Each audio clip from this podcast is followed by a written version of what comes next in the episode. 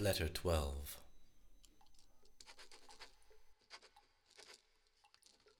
Just thinking about what happened will make you weep. I've been afraid of saying about this bit ever since I started telling my side of the story. Do you pray? I reckon you don't. Your sort don't need miracles. You got the law on your side.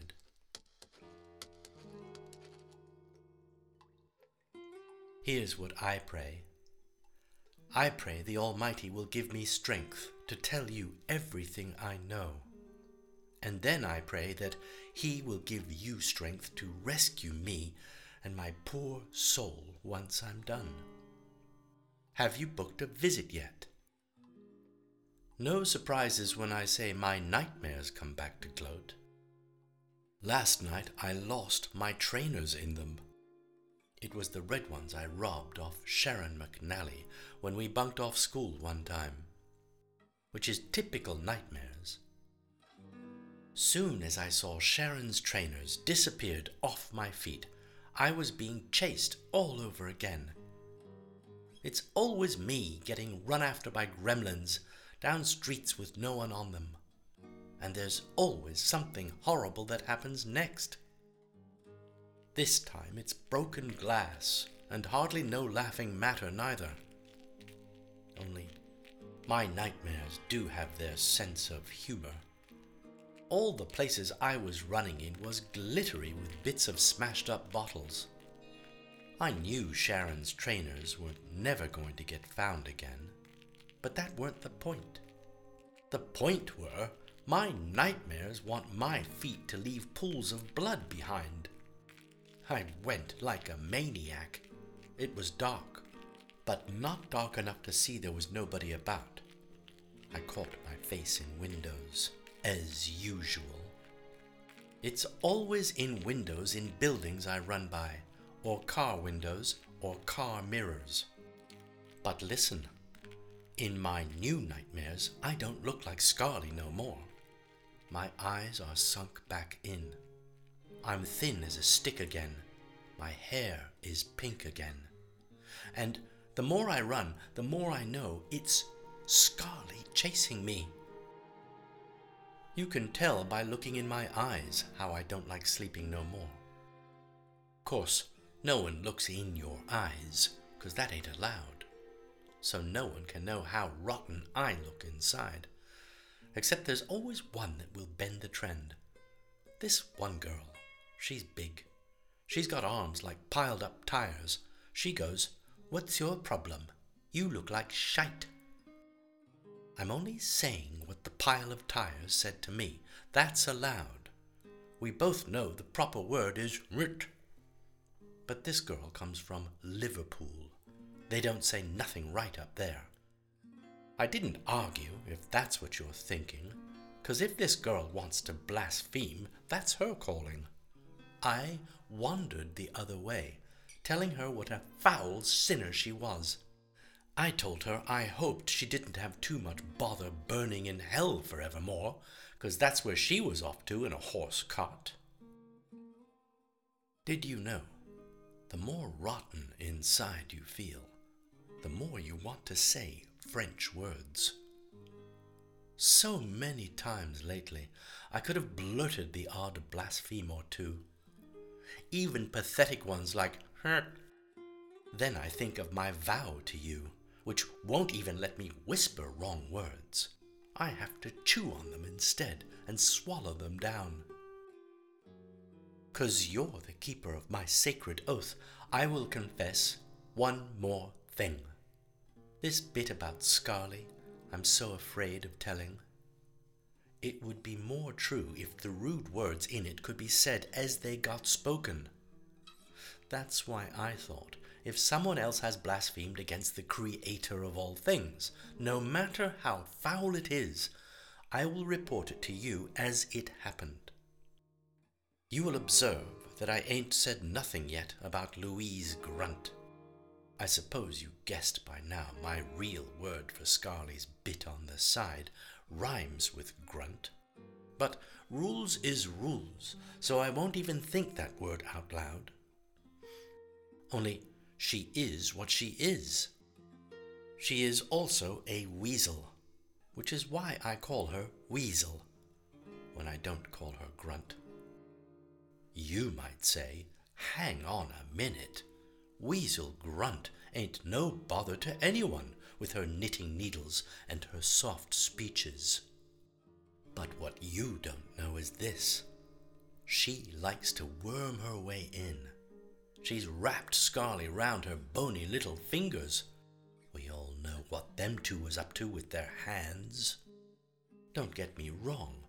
I couldn't give a flying you know what if them two was doing things in private only blokes should be doing. I ain't no racist. What I am, though, is righteous. What are you righteous about? I hear you ask. I am righteous about the debts, that's what. Scarly was owed, plain and simple. Just the interest on her financials to the Weasley Louise boggles the brain. I would have sent two lumps from the gym round to break both the old tart's legs when she didn't cough up. But I ain't Scarly. I'm her twin, is all. At any which rate, much as it would have been a most utter delight to teach the grunt some business basics, there was other things to fret about. There was those Daily Mail readers for a start. I goes to Scarly. I says to her, let's catch a train going southwards. Let's you and me melt into one of those seaside towns. As you will no doubt know, places like Devon and Cornwall is too far away for secret agents to come chasing after anyone. We didn't do that, though. Soon as Scarly saw me turn up in Liverpool Street, she done her nut, as if she had any rights to. She says how ungrateful I am, how I can't be trusted, how I ain't no better than the Daily Mail readers she's trying to get away from. Me. Me. I'll tell you something. I gave her a piece of my thinking then. I told Scarly how any bog standard Daily Mail bloke snooping about could see right through her pathetic routines. Rules is rules, though. Those ain't the real words I used. What I used was more shouty and obscene, but you get the idea. After we calmed down, I took my wig off. That was a relief, I can tell you. Then Scarly goes, It's hilarious seeing you with your wig not on. She says how straight away I looks like I'm her again. She says how she can't even credit her own eyes. Her words, not mine. We giggled loads. I said, I'm glad we made up again. Now we can offer those Daily Mail readers two for the price of one. And all the while, Weasel Grunt can only gape like the dead fish she is. She never had no clues. She couldn't say nothing that was clever. Even Scarly told her she was a knobhead. Her word, not mine. Then we left. We grabbed a train back to Cambridge. All the way back, we made people not stare at us. We done this by smudging too much lipsticks on our mouths.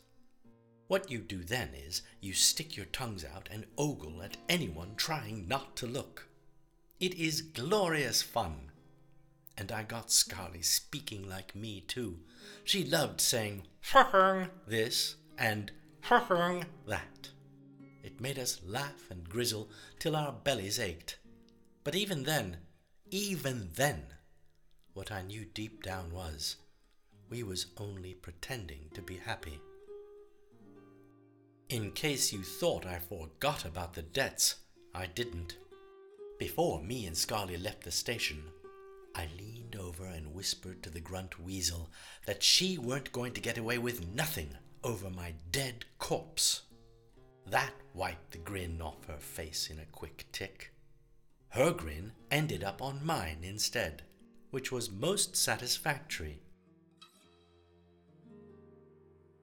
Have you ever seen a dead corpse? Just seeing one makes you shriek inside. I saw this bloke one time, hanging from a scaffold. Did I tell you? Only this bloke weren't even dead. His lips could still wriggle. He made his hand point. I ran. If you learned anything about me so far, it will be this. I never did stop running. After I seen Scarly dead on the floor, I can't even stop running in my nightmares. It made me ratty, I will grant, her only ever yapping about her beanstalker bloke. She blamed him and his henchmen for making us hide away and binge all week. By the way, Scarly was calling him the workstone, because in better times that's what I told her he was. Ah, men! Only these weren't better times no more. Even I was on edge because of what Scarly thought the Warhorn was scheming. I thought I seen him looking about. Only I might not have. It was dark. We had a few. We shut the curtains. I sneaked out next morning to get the shopping done. I made cups of tea all day. They all went cold. Apart from Cocoa Pops, we hardly ate nothing else. All we drank was vodka. We watched non-stop telly. When it got worse, Scarly locked herself in her room. All week she was saying she didn't want to do herk all. The day it happened, it was morning. I never even seen her. And after all that, the judge has the nerve to say it was me what done it. Hang on. That's wrong. Please believe this. I wasn't even indoors. I never saw Scarly come out of her room. I went off to the graves. It was just me and no one else there. I was on a bench, speaking to my real mum about my troubles. I was grumbling about how I didn't have no clue what to do next. I stayed there till it poured. It's a haze how those rocks come into my hands. I must have picked them up after I seen what was done to Scarly. They had spirals on the insides. I can still see them now, clear as spit, weird spirally shapes, and Scarly all curled up. It was like she was only dozing. She was on her side, the way she sleeps. I knew in my heart, though, I knew she was gone. I seen the puddles of blood round her neck soaking into her nightgown. They told the judge how I was kneeling by her face when they come to get me. They said how I couldn't stop crying. 'Cause it weren't my fault. My sister was more than everything to me. Why should I hurt her? All I'd done was come back home. The door was wide open. I was soaking. Scarly was already dead. Maybe I did kneel by her side. Maybe I did pick up the stones. But I only did that so I could stare at the spirals inside and shout out loud for my loss.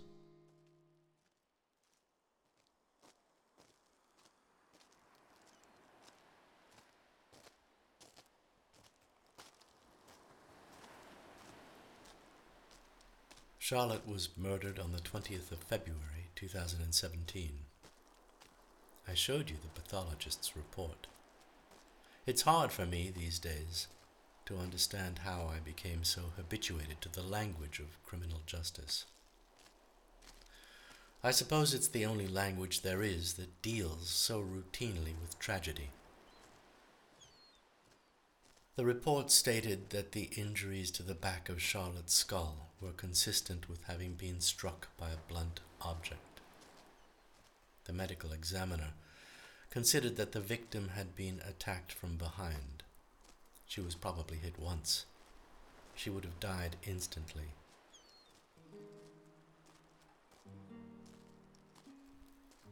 Samples taken the day she died revealed high levels of alcohol in her blood. The stone was very likely the murder weapon. The two sections that Marley had been holding in her hands fit together perfectly, indicating that it had come apart during the attack. In order to infer the brute force of the blow, it was sufficient for the medical examiner to provide details of the concentric fractures that had occurred around the damaged area, and how the impact had caused fragments of bone to be pushed into the victim's cranium. This medical report was among the first of many documents to come into my hands once I had decided to take Marley's case on, late in April 2018. It was part of the initial bundle of papers sent to me by her trial solicitors. Over the coming months, between May and August, I would accumulate more material. It amounted in the end to 11 lever arch files with close to a thousand pages in them and two shoeboxes I used to store miscellaneous items. As well as the medical report, Marley's trial solicitors had forwarded other documents used by the Crown Prosecution Service to make the case that Marley had been Charlotte's murderer. Among them was a statement from a neighbor in Charlotte's Road in Cambridge. The neighbor's name was Daphne Popham. She'd given her account to the police the day Charlotte died. Mrs. Popham claimed that she'd overheard what she believed to be the aggressive shouts of two young females. She didn't investigate because she was too afraid to leave her home. She was the one who called the emergency services. The call was logged as having been made at 11:16 a.m. Connected with this statement was a transcript of what Mrs. Popham had said in some distress during the call. She was an elderly woman and seems to have been speaking softly at the time. The transcript indicated that the call center operator was having difficulties understanding her. Two officers were dispatched to Charlotte's home. They arrived at 12:05 p.m. Their statements were written in the same blank, matter-of-fact criminal justice language I can no longer comfortably reconcile myself with, as you know. It seems anachronistic now that the feelings of shock and upheaval that must have accompanied the experiences those officers had should be so absent from the procedure of recording what they saw. Sometimes I say that it was after I woke up from my coma that everything changed, but it might have been more gradual than that. The officers who attended the scene wrote their statements the day after Charlotte was killed. There was a male constable and a female sergeant. They had entered the property through an open front door. In the lounge to their left, they observed a fully clothed female kneeling beside another female's body. In the language of their statements, they formed the opinion that the female lying on the floor in her nightgown was either unconscious or dead. It was mentioned by both officers that the female kneeling next to the victim appeared to be distressed. When this female turned and saw the officers' uniforms, her distress increased. One of the officers mentioned that this female's hair and clothing appeared to be wet. They both noted the close resemblance she bore to the victim. Between gobbled breaths, the suspect managed to say, This ain't happening. This was how the suspect's words were recorded in the male officer's statement. The female officer heard it slightly differently. She wrote the unsolicited comment as, This can't be happening. The suspect subsequently refused to sign either of the officer's pocket notebooks, which would have been corroborative of what she actually said. Whatever she said at that moment, this was virtually the only difference I could detect between the officers' accounts. Both had seen that Marley was in possession of two objects, one in each hand. The objects appeared similar. They were rounded on the outsides. They had smooth black surfaces. As likely as not, it was the stone from the River Alwyn which had split in two. The female officer noticed a spiral pattern, visible on the upward facing flat side of both parts. The male officer had drawn his weapon.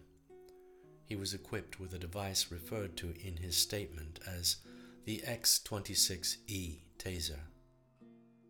He stated that it was capable of delivering a 50,000 volt surge of electricity. He wrote that he warned the suspect if she didn't put the objects she was holding on the floor straight away, she risked being incapacitated without further notice. Apparently sobbing now, Marley placed the objects on the floor. She was asked to get up and step away from the body. She followed this instruction, mumbling unintelligibly. There was blood on her hands, as well as her jeans. While the male officer stood by, the female officer put on a pair of blue nitrile gloves and approached the victim. Charlotte lay on her side. Her blood had oozed into the floorboards near her head. Her right arm was flung out in front of her. Her right leg was twisted back in what appeared to be an unnatural position. The female officer crouched behind the body and bent over to get a closer look. Having leaned in close to Charlotte's mouth, the officer determined that there was no sign of breath. She felt for a pulse in the left wrist, which was exposed because the left arm was twisted behind Charlotte's back. The officer felt no pulse. The male officer radioed for support as well as urgent medical assistance. The female officer attempted mouth to mouth resuscitation while her colleagues set about securing Marley's detention. The suspect's arms were handcuffed behind her back in what was referred to in his statement as the rear stack position. By 1222, it was established that the suspect was the victim's twin sister. She'd identified herself as Marley Godwin. The ambulance crew arrived shortly after that, along with a doctor on a motorcycle. There were other police officers in attendance by then. Charlotte Godwin was declared dead at the scene. At 12:38, Marley Godwin found herself being arrested on suspicion of murder. I began receiving Marley's letters from the beginning of January 2018.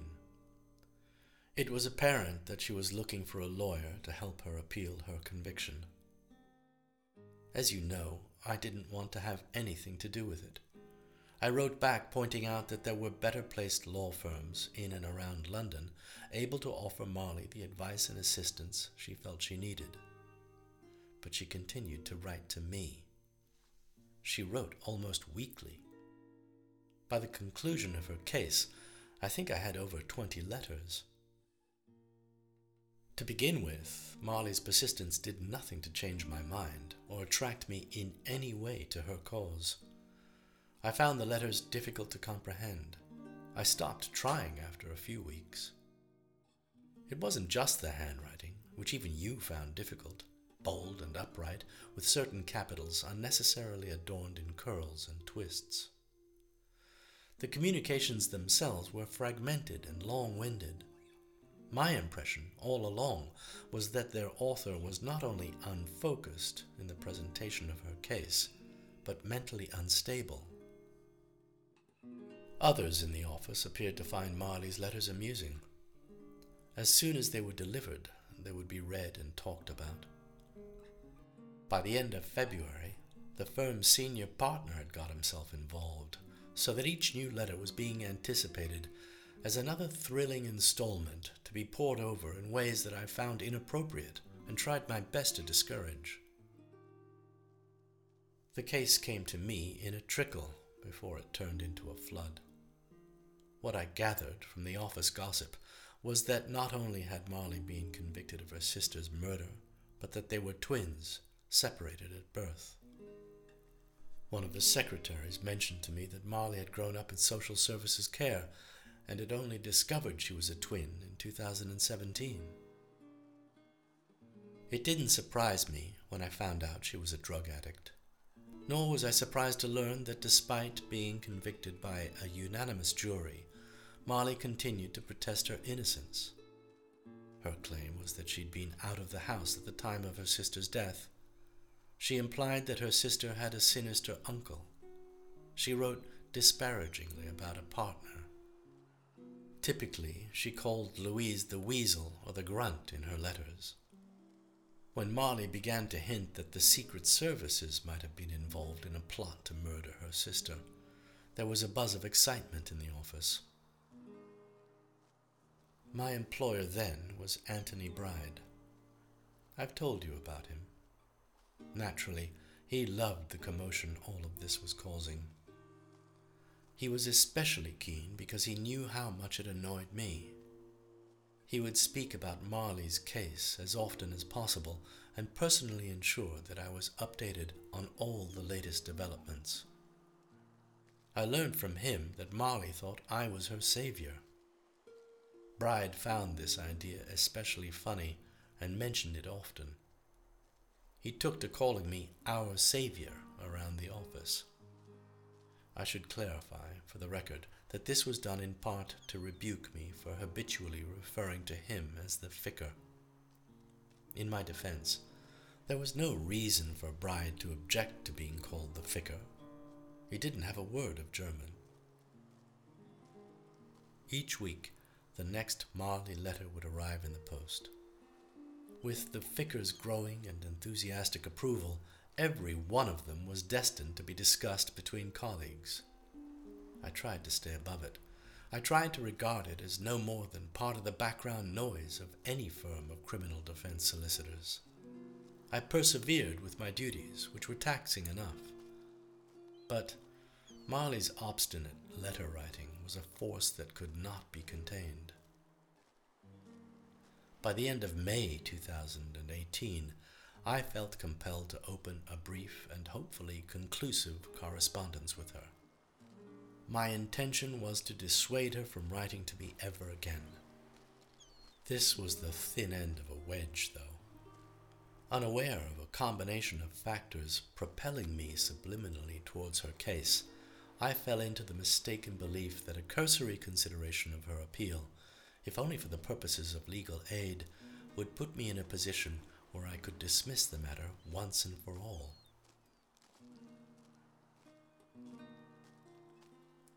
You wondered what it was that attracted me to the case, in spite of myself. Honestly, I don't know. There was the office gossip, of course. It seemed to me as if this would never stop. With each new letter, it rose to a higher pitch. I tried to expunge it, I may as well have been trying to command the tides.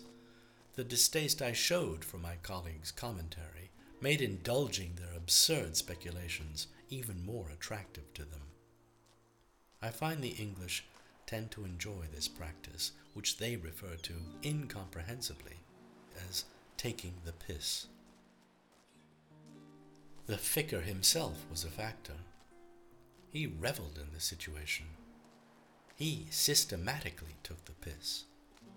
Not content with all the taunts and misquotes he could think of after each new letter arrived, he began urging me to visit Marley in prison. He drummed up support for the proposition that it was my duty to investigate the reasons why she felt she had been wrongly convicted, no matter how outlandish those reasons seemed. His disingenuous drivel would extend to the argument that even the whiff of something so appalling as a wrongful conviction should not be tolerated in a civilized society. The more this theater continued, the more I was persuaded that something decisive had to be done, I suppose. But perhaps what was really drawing me towards Marley's case was the fact that my fate could have been the same as Charlotte's. It wasn't that long ago June 2016 that I was nearly murdered myself. Within minutes of meeting each other for the first time, it was something we had to talk about, to get it out in the open. I told you how I'd been walking on a beach when I was hit over the head. My attacker left me for dead. The weapon was a scaffold pole taken from a building site. For 12 days I lay in a medically induced coma. The doctors worried that the damage to my brain might be permanent. When the swelling subsided, I was revived. Waking up from that coma proved to be pivotal in my life. The first person I saw was your mother. It seems to me I'm still making a slow and painful recovery. Some would say I haven't been the same since. I would say I'm a completely different person.